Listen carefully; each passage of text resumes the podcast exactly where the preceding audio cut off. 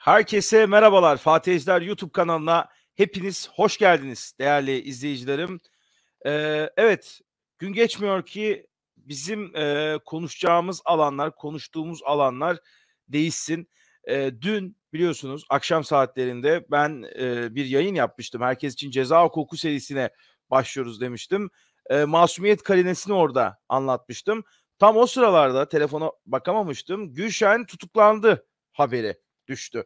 E, Gülşen neden tutuklandı? Gülşen'in e, tutuklanması ile alakalı ben de birkaç fikrimi, yorumumu e, hukuk sınırları içerisinde e, magazine girmeden e, bencesi sencesini düşünmeden anlatmaya çalışacağım. Çok temel, çok basit şeyler anlatmaya çalışacağım.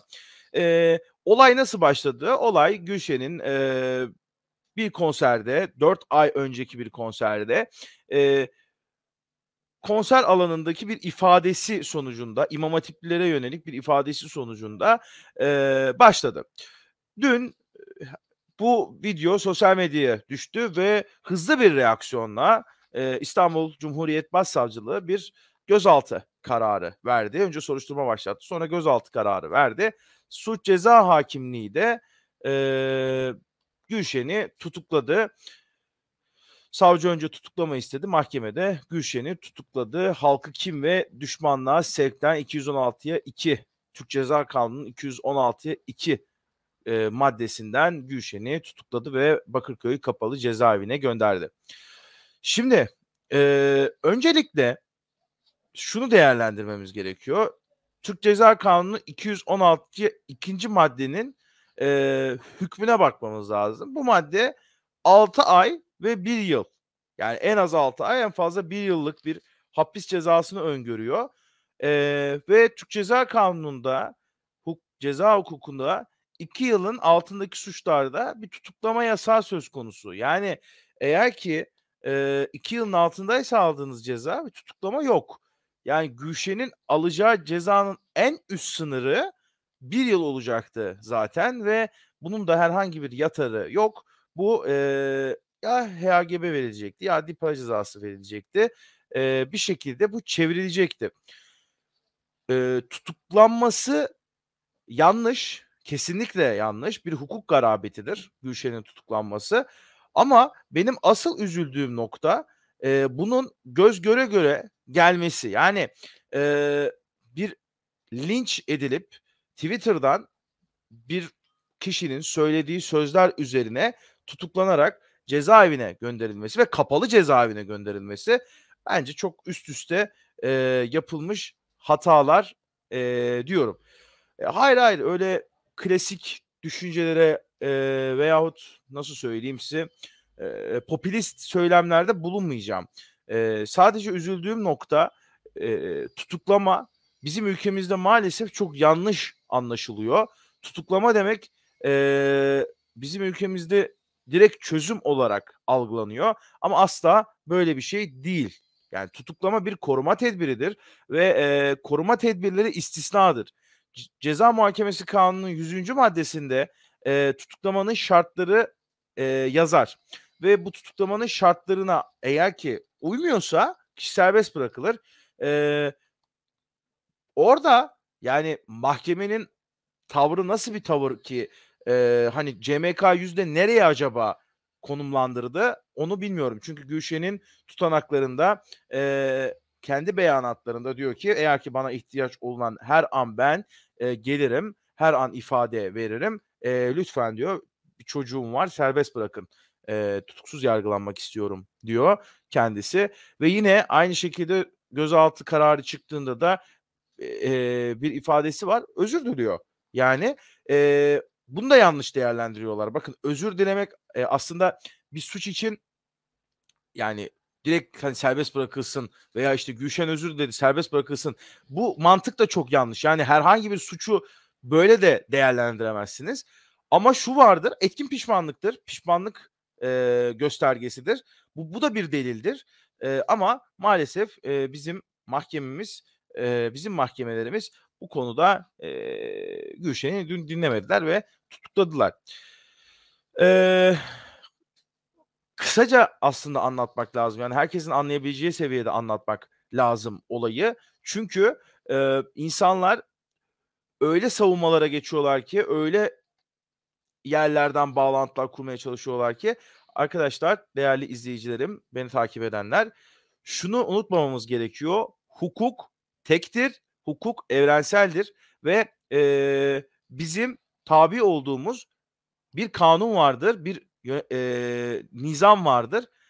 Ona göre biz başvururuz, ona göre savunma yaparız, ona göre hakimler, savcılar Türk Ceza Kanunu'na göre karar verirler. Ee, ama maalesef Twitter yargısı denen bir yargı oluştu ki bu çok tehlikeli. Yani buna bunu defalarca söyledik. Twitter'dan e, bir insanın yani sırf kendi görüşüne uymuyor diye, kendi düşüncesine uymuyor diye, kendi e, hayat tarzına uymuyor diye halkı kim ve düşmanlığa sevk gibi ağır bir e, ithamla suçun unsurları bu arada 216'ya 2 oluşmuştur. E, ama bunu sanki e, suçun tanım bağlamından çıkartıp ağır daha ağır ithamlarla e, topluma lanse edilmesi tamamen hatalı. Hukuk için üzücü bir tutuklama. E, yani şunu herkes kabul edecektir. Ben ceza hukuk hocalarıma da soruyorum, hocalarımıza da soruyorum. Eğer ki bir öğrenciniz ceza hukuku sınavında böyle bir suçtan dolayı tutuklama verseydi o kişi sınavı geçebilir miydi? Yani çok basit bir soru aslında. Ee, hukuk demek bir insanın hiçbir düşüncesini, hiçbir dış özelliğini, dini inanışını, siyasi düşüncesini, hayat felsefesini sorgulamadan eğer ki haksızlığa uğruyorsa onu savunmaktır. Bir insanı savunmak, bir insanın haksız yere tutuklandığını savunmak, onun bütün fikirlerine, bütün hayat tarzına, bütün görüşüne katıldığının göstergesi değildir insanın. Bizim toplumumuzdaki en büyük yanlışlardan bir tanesi bu. Avukatları özellikle müvekkilleriyle özdeşleştirmek e, bu toplumun maalesef hafızasında var. Bir avukat, bir hukukçu bir insanı savunuyorsa o insanın adil yargılanma hakkını savunuyordur. O insanın e, lehine olan delilleri savunuyordur. O insanın e, hak ettiği cezayı almasını istiyordur. Bakın hak ettiğini almasını istiyordur. Yani ne bir gün az ne bir gün fazla. Avukatlığın temeli budur. İddia ve savunma makamı. İddia edersiniz savunuruz. Yani ama bizim toplumumuzda maalesef e, avukat ve müvekkil sanki e, o kadar özdeşleştiriliyor ki suç işleyen birisi diyelim bir suça yani Türk Ceza Kanunu kapsamında bir suçtan yargılanan birisini savunan bir avukat vah efendim sen bunu mu savundun? Evet efendim ben bunu savundum ama tekrar altını çiziyorum. Ben o kişinin adi yargılanmasını istiyorum. Ben o kişinin e, mahkemedeki hüküm kısmına kadar ki kanunun doğru tecelli etmesi için oradayım. Ben o kişinin haklarını savunmak, ona hatırlatmak için oradayım.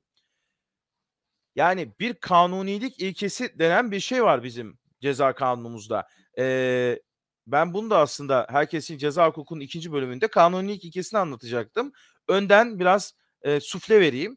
Yani kanunsuz ceza olmaz. Kanunsuz suç ve ceza olmaz arkadaşlar. Yani eğer ki bir kanunda yazan bir şey varsa onun cezası vardır. Yazmayan bir şeyin cezası yoktur. Ee, ve Türk Ceza Kanunu'nda kıyas yasağı vardır. Yani vay efendim işte Gülşen de zaten böyle böyle yapmıştı. Şu, bu hareketi oh iyi oldu onların da bedelini ödüyor. Yani bu çok hastalıklı bir bakış açısıdır.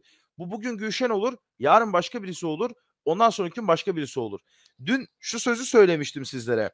Ee, hatırlarsınız ki o sözü bulacağım tekrardan.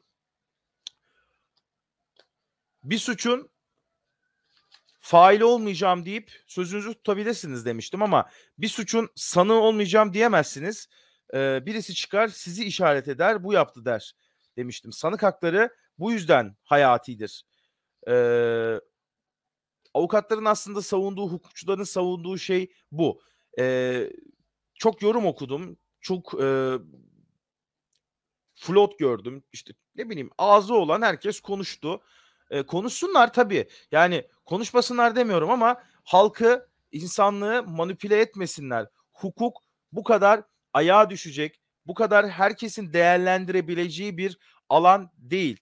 E, burada aslında olması gereken herkesin temel hukuk bilgisine, ya yani bu halkın temel hukuk bilgisine sahip olması gerekiyor.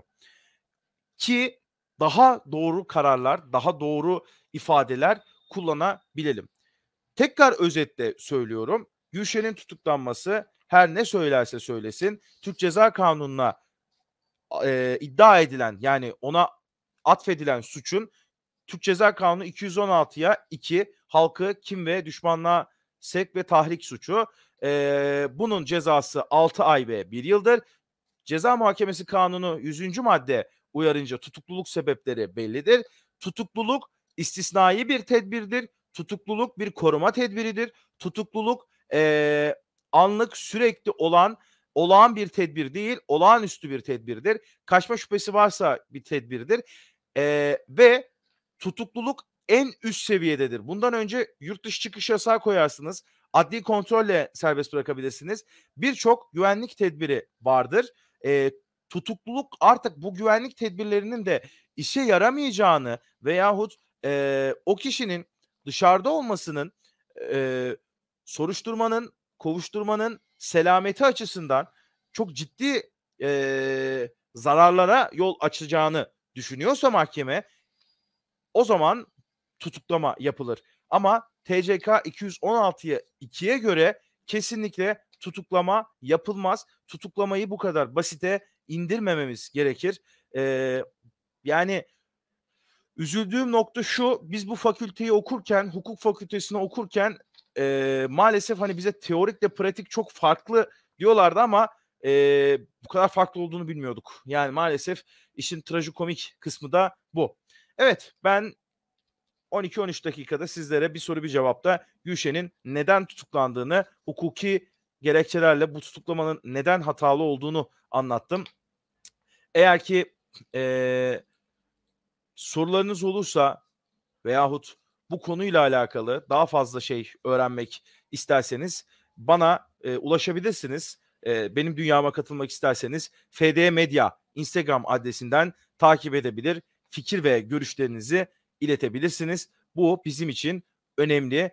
E, bu videoyu da tarihe not düşmüş olalım. E, çok teşekkürler. Bir başka yayında görüşünceye dek hoşçakalın.